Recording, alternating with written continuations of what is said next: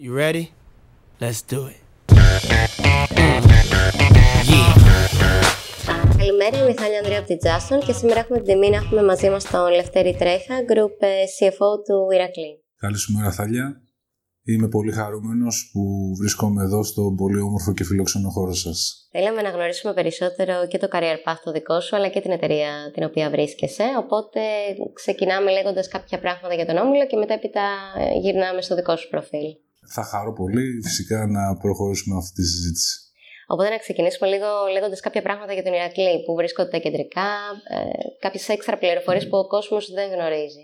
Ο Όμιλο Ηρακλής είναι πασίγνωστος για τα τσιμέντα του. Είναι μια εταιρεία τσιμέντων που βρίσκεται στην Ελλάδα εδώ και 110 χρόνια. Ε, τα κεντρικά του γραφεία είναι στη Λυκόβρηση, αλλά έχει ένα footprint, ένα απλωμένο έτσι, ε, επιχρησιακό ε, πλάνο σε όλη την Ελλάδα.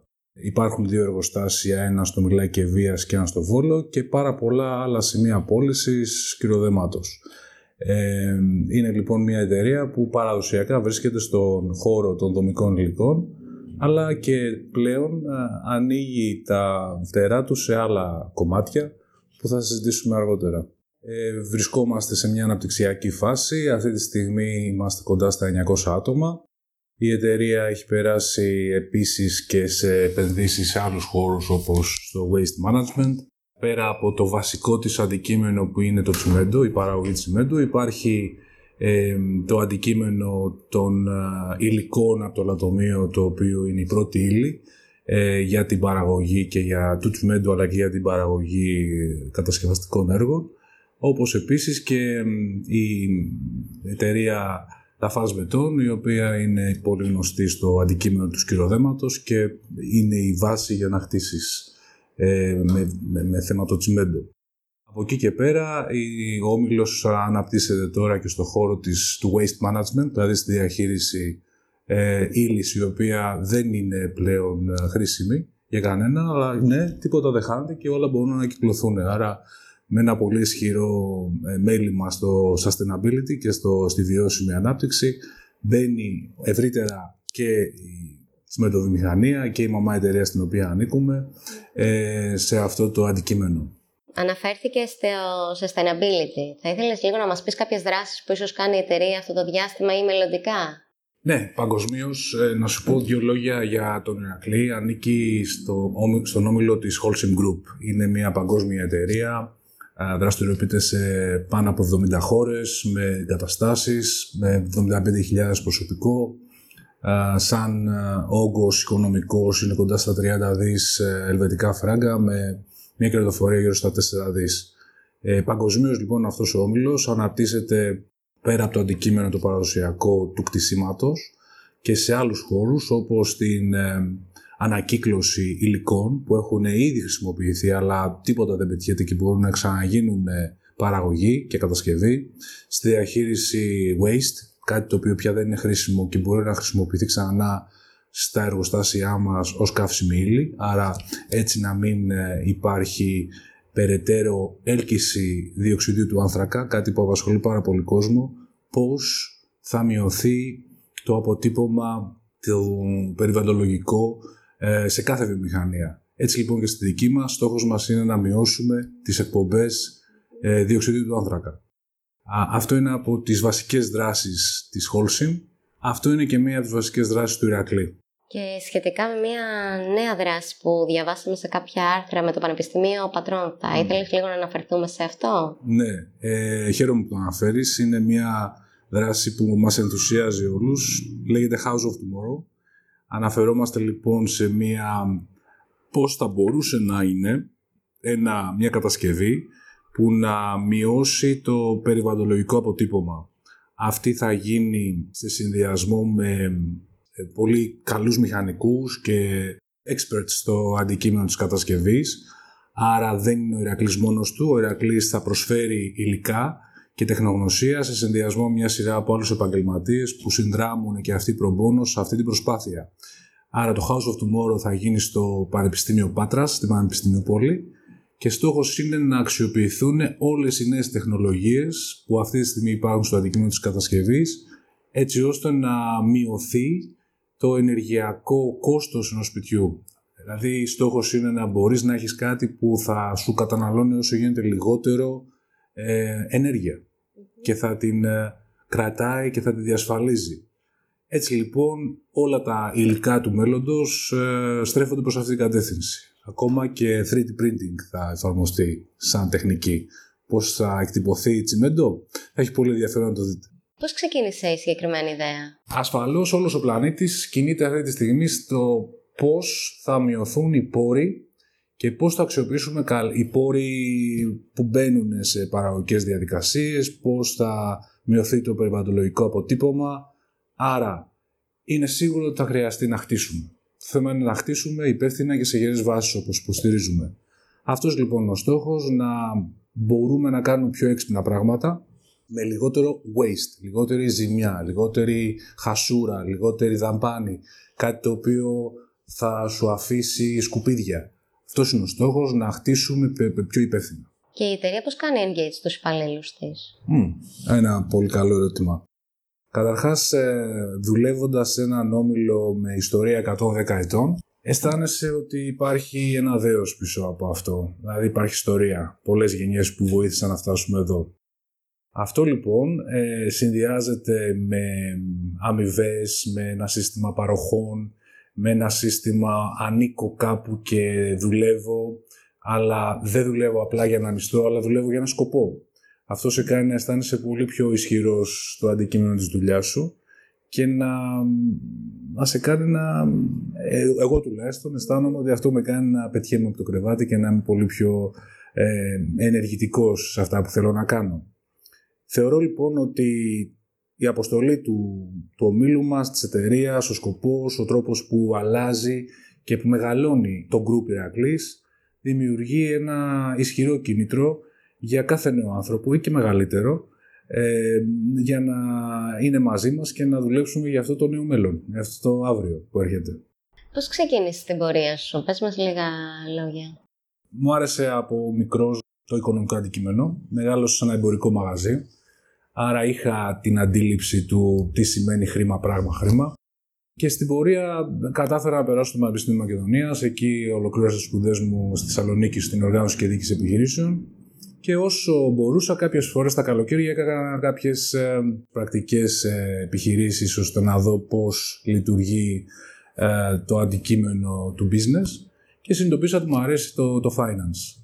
Ξεκίνησα λοιπόν να δουλεύω στο αντικείμενο του finance και κατά την πορεία της καριέρας μου, αφού έκανα το μεταπτυχιακό μου στο Alba το 2001, ε, μου δόθηκε η ευκαιρία να μπω στον όμιλο της Philip Morris με τον Παπαστράτο.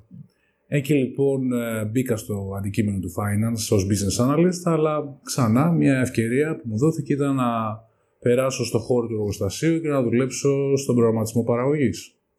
Εκεί λοιπόν με την ομάδα μου είχαμε την ευθύνη του προγραμματισμού ενός εργοστασίου και ξαφνικά βρέθηκα σε έναν κόσμο με engineers να πρέπει αντί για όχι μόνο για κόστη να μιλάω, αλλά και να καταλαβαίνω τι σημαίνει παραγωγική επάρκεια, ε, τι σημαίνει downtime, γιατί μια μηχανή δεν λειτουργεί και τι αδρανές μπορεί να δημιουργήσει ένα εργοστάσιο. Άρα αντιλήφθηκα τι σημαίνει field μέσα από αυτή τη διαδικασία και πήγα περισσότερο στον κόσμο το, το πραγματικό θα έλεγα, εκεί που είναι το production floor. Επιστρέφοντας το finance σε ένα νέο ρόλο, βρήκα την ευκαιρία έτσι αυτό να το συνδυάσω με πιο πρακτικό τρόπο ως κοστολόγηση και ως αντικείμενο budgeting, controlling και reporting και εκεί μετά από γύρω στο 2007 μου δίνεται η ευκαιρία, ο Όμιλος είναι παγκόσμιος, η Philip Morris ήταν ε, μια, είναι παγκόσμια εταιρεία, μου δόθηκε μια δυνατότητα να δουλέψω στα κεντρικά, στην Ελβετία. Αυτό ήταν πολύ χρήσιμο, γιατί μπόρεσα να δω πώς μια πολυεθνική ανοίγεται παγκόσμια και δουλεύει το αντικείμενο αυτό που έχει σε όλες αυτές τις ιατρικές. Πέρα λοιπόν από τη στενή έννοια μιας χώρας είδα τι σημαίνει ένα region ή ένας παγκόσμιος χάρτης δουλεύοντας το κομμάτι της στρατηγικής και του οικονομικού σχεδιασμού. Έτσι λοιπόν ήταν ένας συνδυασμός για να σου κλείσω την ερώτηση Τάλια τοπικών αλλά και ευρωπαϊκών ε, εμπειριών που πήρα στο οικονομικό αντικείμενο για να έρθουν επόμενες εμπειρίες αργότερα. Έχεις περάσει από μια μεγάλη γκάμα ρόλων όπως επικεφαλής οικονομικών, οικονομικός διευθυντής, επικεφαλής λειτουργιών, Ποιος είναι ο ρόλος που σε κέρδισε περισσότερο και γιατί; Θα σου πω μια πολύ χρήσιμη συμβουλή που μου είχε δώσει κάποτε ένας στέλεχος ε, ε, και προϊστάμενο μου, ένας διευθυντής λειτουργίας στο εργοστάσιο της Philip Morris στην Ελλάδα. Μου είχε πει ότι αν δεις την καριέρα σου σαν projects, έτσι μπορεί να τη διασκεδάζεις και να μην νιώθεις ε, ιδρυματοποίηση. Και πραγματικά αυτή η συμβουλή ήταν πολύ χρήσιμη, με βοήθησε πολύ. Γιατί θεωρώ ότι βλέποντας τα διάφορα κομμάτια είτε στη Philip Morris είτε στην Επιβίτα αργότερα που εκεί ανέλαβα το ρόλο του Διευθυντή Λειτουργίας ε, είτε ε, τώρα στον Ηρακλή αισθάνομαι ότι κάθε ρόλος έχει κάτι ιδιαίτερο που χτίζεις ένα puzzle στην καριέρα σου για να μπορέσεις να δημιουργήσεις ένα αποτέλεσμα. Θεωρώ ότι ο ρόλος όταν ήμουν στην Ελβετία ήταν πολύ ενδιαφέρον, είχε πολύ ενδιαφέρον γιατί μπόρεσα να δω μια παγκόσμια εικόνα σε μια πολυεθνική. Είχαμε συμμετοχή σε πολλά στρατηγικά σχέδια όπως το ICOS ε, της Philip Morris αλλά και το να βοηθήσουμε τοπικές ομάδες διοικητικές ε, στα πλαίσια της τεχνογνωσίας που αποκτούσαμε στα κεντρικά. Από εκεί και πέρα, ε, μια άλλη εμπειρία πολύ δυνατή ήταν όταν μπήκα στον κόσμο της παραγωγής. Εκεί με τους engineers έπρεπε να καταλάβω ότι βγαίνω από το στενό οικονομικό αντικείμενο ή από το virtual κόσμο των οικονομικών και μπαίνω στον πραγματικό κόσμο που ένα λάθος μου μπορεί να δημιουργήσει μια παύση σε ένα εργοστάσιο. Και αυτό σε βοηθάει να γίνεσαι πιο, πιο πραγματιστής όταν παίρνεις αποφάσεις, όταν χτίσεις ένα μοντέλο. Και να μην γοητεύεσαι από τα Excel σου ή τα slide σου, αλλά να βλέπεις την πραγματική επίπτωση. αυτά θα σου τα έλεγα σαν εμπειρίες και μία πιο ανθρώπινη εμπειρία όταν βγαίνεις στο εξωτερικό και πρέπει να αντιμετωπίσεις ε, το να βρεις σπίτι, να το επιπλώσεις, να είσαι με την οικογένειά σου, ε, ταυτόχρονα να πρέπει να ικανοποιήσεις ένα ρόλο. Δηλαδή, σαν expatriate, αντιμετωπίζεις πέρα από το αντικείμενο της αποστολής που καλείσαι να ολοκληρώσεις και extra challenges. Δηλαδή, έχεις τις κοινωνικές σου ανάγκες. Σου λείπουν άνθρωποι, πρέπει να φτιάξεις μια υποδομή. Άρα, θεωρώ ότι ένας expatriate παίρνει και challenges πέρα από το αντικείμενο της δουλειάς. Όλα αυτά λοιπόν ε, μπαίνουν στο καλάθι και θα σου έλεγα παρά τις δυσκολίες νιώθω ευγνώμων και blessed που είχα όλες αυτές τις εμπειρίες έως τώρα. Τώρα, σαν ε, Group CFO, η καθημερινότητά σου ποια είναι, ποιες αρμοδιότητες έχεις και ποιες ομάδες συντονίζεις; Ο ρόλος μου στον Ηρακλή έχει φυσικά το αντικείμενο του Accounting, Treasury and Tax, άρα μια ομάδα έχει όλο αυτό το σχεδιασμό των θηγατρικών εταιριών, γιατί δεν είναι μία, είναι οκτώ. Ε, ταυτόχρονα θα πρέπει να έχουμε τη ματιά μας ε, στο πώς τα αποτελέσματα έρχονται στην διάρκεια της, ε, του μήνα, του εξαμήνου, του έτους. Άρα το business controlling είναι μια πολύ σημαντική δραστηριότητα πέρα από την ραχοκοκαλιά του accounting, ε, όπου εκεί βλέπεις πώς κινούνται τα αποτελέσματά σου σε επίπεδο χώρας, αλλά και σε επίπεδο business units. Και από εκεί και πέρα υπάρχουν ε, άλλες μικρότερες δομικές ομάδες. Το κομμάτι του credit, που η εισπράξη είναι πολύ σημαντική, γιατί φυσικά το να πουλήσεις είναι απαραίτητο, αλλά πρέπει και να εισπράξεις όλες αυτές τις yeah. μονάδες που πουλήσεις. Το IT, το οποίο διαμορφώνει το, το θεμέλιο για να λειτουργήσει μέσα από την τεχνολογία ο οργανισμός σου το internal control, το οποίο τρέχει όλη την εσωτερική διαδικασία ως compliance και ότι δεν λειτουργείς μόνο αποδοτικά αλλά και σωστά, με ήθος και χωρίς να δημιουργούνται παρενέργειες στον τρόπο της καθημερινότητάς σου. Ε, άρα είναι πολύ σχεδί στη δραστηριότητα όπως καταλαβαίνεις Τάλια. Και πόσα άτομα έχεις κάτω από την ομπρέλα σου; Η, η ομάδα είναι συνολικά 50 άτομα η διευρυμένη ομάδα του Finance και IT. Ποια είναι η στρατηγική της εταιρείας ε, που ακολουθεί αυτά τα χρόνια και ποια είναι τα επόμενα βήματα του group; Ε, όπως είπαμε ο, ο Μίλος Ηρακλής ε, στα πλαίσια της Holcim Group έχει στόχο ε, να βελτιώσει τον τρόπο με τον οποίο χτίζεται κάτι. Άρα ε, το να χτίζεις υπεύθυνα, να χτίζεις υγιερές βάσεις όπως λέμε είναι πολύ σημαντικό. Θεωρώ ως παραγωγός ότι δημιουργείς κάτι με πολύ υψηλά standards ποιότητας, γι' αυτό και συμμετέχουμε σε όλα τα μεγάλα project στρατηγικής υποδομής της χώρας, όπως είναι το τεράστιο project στο ελληνικό. Η παραγωγή όλων αυτών των κτηρίων που θα διαμορφωθούν εκεί, θα δείτε το Riviera Towers ε, στα επόμενα χρόνια, έναν ουρανοξύστη, να κοσμεί αυτό το σημείο, θα συμμετέχουμε σε όλες τις υποδομές ε, στον οδικό χάρτη. Θέλω να πω ότι η πρώτη ύλη είναι πολύ σημαντική για αυτό το αποτέλεσμα. Ο τρόπος με τον οποίο ε, το R&D διαμορφώνει προϊόντα ανθεκτικά και ελαστικά έχει πολύ σημασία για το ε, πώς θα είναι το κτίσιμο στα επόμενα χρόνια. Άρα, μία από τις αποστολές είναι να γίνει αυτό ποιοτικά, ε, χρησιμοποιώντας λιγότερο ε, περιβαλλοντολογικό αποτύπωμα και μία άλλη κατεύθυνση είναι να μειωθεί το waste παντού. Δηλαδή, ε, ο Όμιλος Holcim ε, διαμορφώνει παραγωγικές μεθόδους ε, μέσα από την κυκλική οικονομία, μειώνοντας το περιβαλλοντολογικό αποτύπωμα, ανακυκλώνοντας υλικά, άρα μειώνοντας έτσι το εύρος και το μέγεθος ε, που μπορεί να έχει η τσιμεντομηχανία στον πλανήτη. Είναι λοιπόν ένας leader στην, ε, στη μείωση του, του CO2. Αυτός είναι και ο στόχος για τα επόμενα χρόνια. Κάποιες θέσεις που έχετε ανοιχτές και θα θέλετε να κλείσετε μέχρι το τέλος του χρόνου; Ως οικονομική διεύθυνση αυτή τη στιγμή αναζητούμε ταλέντα. Έχουμε λοιπόν κάποιες ανοιχτές θέσεις. Μία από αυτές είναι η θέση του Plant Controller, γιατί είναι πολύ σημαντικό να έχουμε πολύ καλό αντικείμενο γνώσης όσον αφορά το εργοστάσιο στο μιλάκι και τον τρόπο με τον οποίο λειτουργεί effectively and efficiently. Από εκεί και πέρα, στην ομάδα του λογιστηρίου υπάρχουν πάντα ευκαιρίες να ξεκινήσει κάποιος και να δημιουργήσει μονοπάτια καριέρας και να βρεθεί σε επόμενα βήματα. Και στον υπόλοιπο οργανισμό, στο LinkedIn είναι πολύ ενεργό το προφίλ του Ηρακλή. Θεωρώ ότι έχει πολύ έτσι, ενδιαφέρον να, να δείτε τις δράσεις αλλά και τα ανοίγματα που υπάρχουν. Επομένως, ε, όποιος ενδιαφέρεται μπορείτε να στείλει το CV, φαντάζομαι, και στη σελίδα σας. Υπάρχει ομάδα HR η οποία βλέπει όλες αυτές τις ε, δυνατότητες και ταυτόχρονα για κάθε συγκεκριμένη θέση που ανοίγει, κάποιοι κοιτάμε αυτές τις ε, δυνατότητες τελέχωσης. Ξέρουμε ότι ασχολείσαι και με το κομμάτι του startup. Ή ναι. σου αρέσει, ας το αναφέρουμε έτσι. Θα ήθελες να μας πεις περισσότερα σχετικά με αυτό. Το αντιμετωπίζεις σαν χόμπι ή σαν έξτρα δραστηριότητα; Ε, πιστεύω ότι business is simple και πρέπει να είναι simple. Άρα κάθε startup επιχείρηση έχει ακριβώς αυτό που είναι business simplicity. Δηλαδή ξεκινάς με μια ανάγκη και δημιουργείς ένα value chain.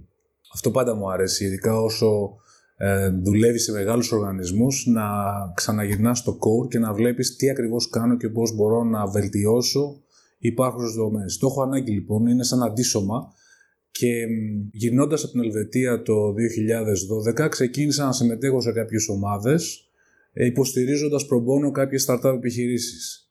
Αυτό που μου αρέσει να βλέπω ιδέες μέσα από νέες ομάδες ανθρώπων να πραγματοποιούνται και να αλλάζει μια θεωρία ότι ένας μισθός, ε, το δημόσιο μπορεί να μας βοηθήσει στο να φτιάξουμε τη ζωή μας. Η ζωή μας είναι στα χέρια μας, είτε είσαι ε, υπάλληλος σε μια εταιρεία, είτε είσαι ένας άνθρωπος που καλλιεργεί ένα χωράφι ή χτίζει ένα ε, νέο ε, επιχειρηματικό πλάνο, μπορείς να αλλάξεις τη ζωή σου και τον κόσμο. Άρα, γι' αυτό αγαπώ τα startup, αγάπησα και τη συνέντευξη που έχεις κάνει στο τρομερό παιδί. Το λέω δημόσιο γιατί αντλώ πάντα έτσι ιδέες και πάθος από αυτές τις ε, προσπάθειες. Και πραγματικά συμφωνώ, δεν τον ξέρω τον άνθρωπο, αλλά λέω και εγώ ότι ε, αυτό που προσπαθείς με πάθος, αυτό είναι και που θα σου φέρει ανώτατα ένα αποτέλεσμα. Σίγουρα θα έχεις προσπαθήσει.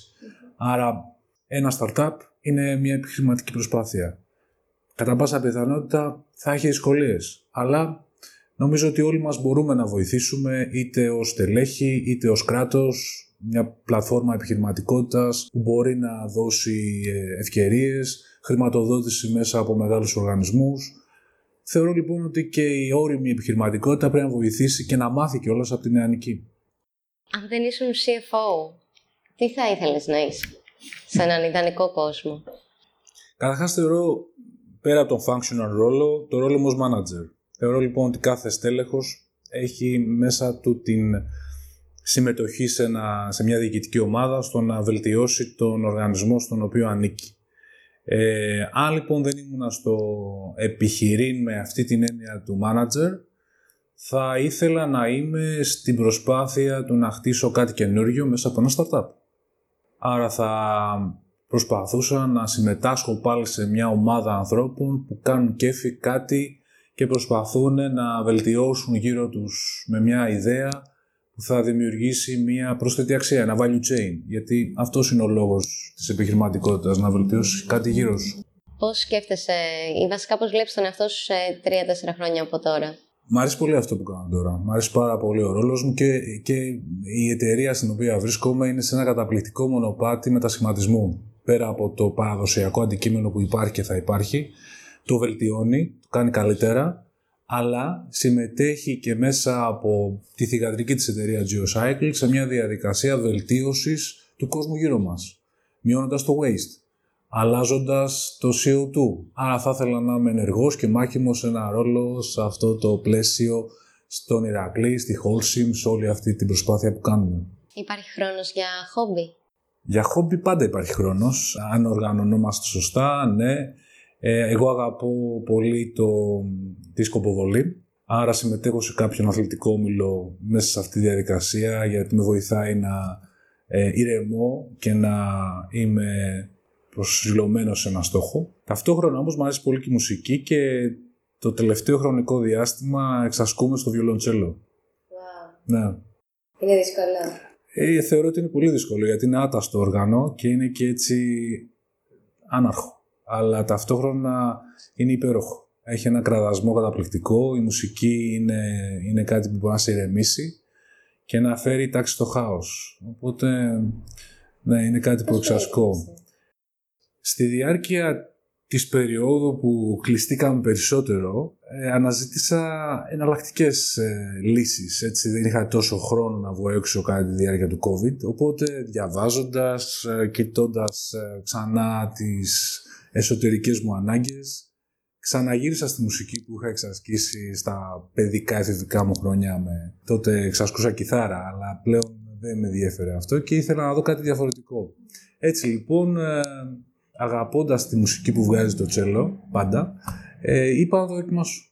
Οπότε ξεκινήσαμε και η σύζυγός μου μαζί και εκείνη. Άρα ταυτόχρονα κάνουμε και πρόβες και έχουμε τη δασκάλα μας η οποία μας εξασκεί και έχει και πολύ υπομονή θα έλεγα η Έλσα σε αυτή τη διαδικασία και την ευχαριστώ. Είναι ωραίο γιατί σας ενώνει κιόλας. Είναι κάτι πολύ όμορφο. ναι. Και από ταξίδια, ποια είναι η καλύτερη ταξιδιωτική εμπειρία που έχεις ως τώρα και που θες να ταξιδέψεις; Ωραία. Ε, καλή ερώτηση. Πολύ καλή ερώτηση γιατί τα ταξίδια είναι καύσιμο για την ψυχή. Βλέπεις πράγματα και θεωρώ ότι επιστρέφει πίσω ενέργεια. Ε, αγαπούσαμε πάντα τα κλαδονίσια και ήμασταν πολύ κοντά στη θάλασσα, αλλά τα τελευταία χρόνια θα έλεγα ότι κάνουμε και μια στροφή στο βουνό. Δηλαδή αγαπάμε το βουνό, το δάσος, είναι κάτι διαφορετικό. Πραγματικά στις καλοκαιρινές διακοπές μπορεί να σας κουράσει το βουνό πολύ περισσότερο από ένα νησί. Άρα αυτό θα έλεγα ότι είναι οι πιο τυπικές διακοπές. Τώρα, όνειρα διακοπών είναι, εμένα μου αρέσει πολύ η Βόρεια Ιταλία και θα ήθελα, δεν έχω ακόμα ταξιδέψει, να πάω στην Τοσκάνη. Άρα είναι ένα επόμενο ταξίδι που θα ήθελα να κάνω. Αυτό το έχουμε ζητήσει με τη βάση τη γυναίκα μου και μου λέει βεβαίως είναι κάτι το οποίο αξίζει να κάνουμε. Ποιο ήταν το μεγαλύτερο challenge που είχες να αντιμετωπίσεις όλη σου την καριέρα και πώς το διαχειρίστηκες; Μια σημαντική αλλαγή ήταν όταν ε, πέρασα από το virtual κόσμο του finance στον pragmatic ε, κόσμο στο operating core, στο εργοστάσιο. Ε, έπρεπε να διαχειριστώ ένα νέο ρόλο που δεν είχε σχέση με μόνο με νούμερα, αλλά με τον προγραμματισμό παραγωγής.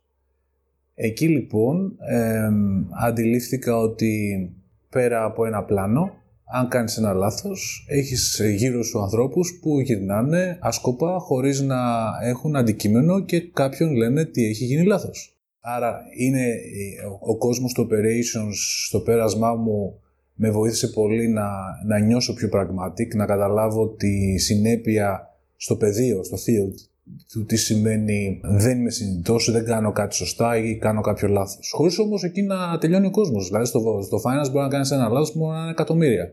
Εκεί μπορεί να είναι κάτι απλό, αλλά να επηρεάσει ανθρώπους. Άρα από μόνο του σε κάνει να είσαι πιο κοντά στην πραγματικότητα και να είσαι πιο συνειδητός σε αυτά που σκέφτεσαι. Να μην βλέπεις την επιχείρηση ως κάτι ψηφιακό. Αυτό λοιπόν ήταν μεγάλο challenge, στρέτσε για μένα, γιατί έπρεπε ταυτόχρονα να συμβαδίσω και με το χώρο των engineers, αλλά είναι υπέροχο. Γιατί ξαναφτιάχνεις τον τρόπο που σκέφτεσαι, που λειτουργείς και διαμορφώνεις value added propositions. Βλέπεις λοιπόν τι σας δένει, ποιο είναι το κοινό ε, στοιχείο και προσπαθείς να το βελτιώσεις. Εκείνο ο κοινός τόπος. Άπαξ και τον βρεις, προχωράς θετικά. Και αυτό με βοήθησε και αργότερα στο finance, στα επόμενά μου βήματα και το κρατώ. Να είμαι πραγματικός όσο μπορώ, να είμαι κοντά στο πεδίο, να βγαίνω έξω, να βλέπω πελάτες, να βλέπω ε, κόσμο στο αντικείμενο παραγωγής. Και η πιο δύσκολη απόφαση που έπρεπε να πάρεις στην καριέρα σου; Ωραίο ερώτημα και αυτό. Σε ευχαριστώ που το θέτεις. Το να μπορέσω να βελτιστοποιήσω αποφάσεις ε, προσωπικές και επαγγελματικές. Θυμάμαι το 7 να έχω μπει σε ένα stretch situation γιατί είχα μια εκπληκτική προσφορά από την εταιρεία για ένα expatriation assignment στα κεντρικά της εταιρείας Philip Morris στη Λοζάνη, ενώ ταυτόχρονα μόλις είχαμε παντρευτεί με τη Βάσο και έπρεπε να δούμε τα επόμενα μας βήματα. Άρα, το να συνδυάσεις προσωπικές, οικογενειακές και επαγγελματικές προτεραιότητες είναι δύσκολο. Εκεί λοιπόν χρειάζεσαι να έχεις ε, αντίληψη του τι θες και τι αγαπάς και να είσαι ειλικρινής με τον άνθρωπο που είσαι δίπλα και αυτός πραγματικά να καταλάβει πώς σε βλέπει. Άρα για μένα ήταν το μεγαλύτερο stress test και σε επίπεδο σχέσης. Γι' αυτό και διαφοροποιήθηκε και αυτή η γυναίκα για μένα στη, στη, στη σχέση με όλους τους ανθρώπους στη ζωή μου. Άρα θεωρώ ότι μεγάλο μέρος επιτυχίας που μπορεί να είχα είναι και πάνω σε αυτό, στο επίπεδο της σχέσης. Η οποία ακολούθησε. Η οποία είναι μαζί μου, είμαστε μαζί και ταυτόχρονα προσαρμοστήκα μέσα σε αυτές τις δύσκολες συνθήκες. Ποιο ταλέντο έχεις και ποιο θα ήθελες να έχεις; Πιστεύω ότι η επιμονή είναι ένα στοιχείο που με βοηθάει στο να επιτύχω κάποια πράγματα γιατί η εμπειρία έρχεται, επιστήμη μπορεί να σε βοηθήσει αλλά το να επιμένεις σε ένα στόχο χωρίς να είσαι όμως σταυρόν, δηλαδή πεισματάρης, να μπορείς να τον αλλάξεις, αλλά να επιμένεις στην προσπάθειά σου. Είναι κάτι το οποίο σε βοηθάει να έχεις αποτέλεσμα. Αυτό που θα ήθελα να έχω περισσότερο είναι υπομονή. Δεν με διακατέχει τόσο πολύ υπομονή, είμαι παθιασμένος. Πολλές φορές τρέχω αποτελέσματα ή τρέχω ή με τρέχουνε, αλλά είναι και το επιθετό μου τέτοιο που δεν μπορώ να παραπονεθώ. Και έτσι για να κλείσουμε όμορφα το podcast, ε, ποιο τραγούδι θα ήθελες να βάλουμε για κλείσιμο; Ποιο ακούς αυτή την περίοδο ή ποιο είναι το αγαπημένο σου; Το Riders on the Storm. Όπως τραγουδούσε ο Jim Morrison με τους Doors. Ε, για πολλά χρόνια, ενώ αγαπάω αυτό το συγκρότημα και στα φοιτητικά μου χρόνια άκουγα πάρα πολύ, στην πορεία της ζωής είχα αρχίσει να το ξεχνάω και τελευταία ξανά Είδα ένα ντοκιμαντέρ για τον Jim Morrison και θυμήθηκα το Riders on the, Storm και με τα πρόσφατα αυτά γεγονότα δεν ξέρω, μου έχει κολλήσει με αυτά που συνέβησαν με τον Ντάνιελ. Άρα, Doors. Ευχαριστούμε πάρα πολύ για τη σημερινή επίσκεψη στα γραφεία μας. Ευχόμαστε ότι καλύτερο όλη η ομάδα της Τζάστο. Εγώ, εγώ σας ευχαριστώ, Θάλια. Είστε μια πανέμορφη ομάδα, υπέροχη όσον αφορά τη δράση σας και συνεχίστε έτσι. Ευχαριστούμε πολύ. Καλή συνέχεια. Γεια χαρά. Riders on the storm. Riders on the storm. Into this house we're born. Into this world we're thrown. Like a dog without a bone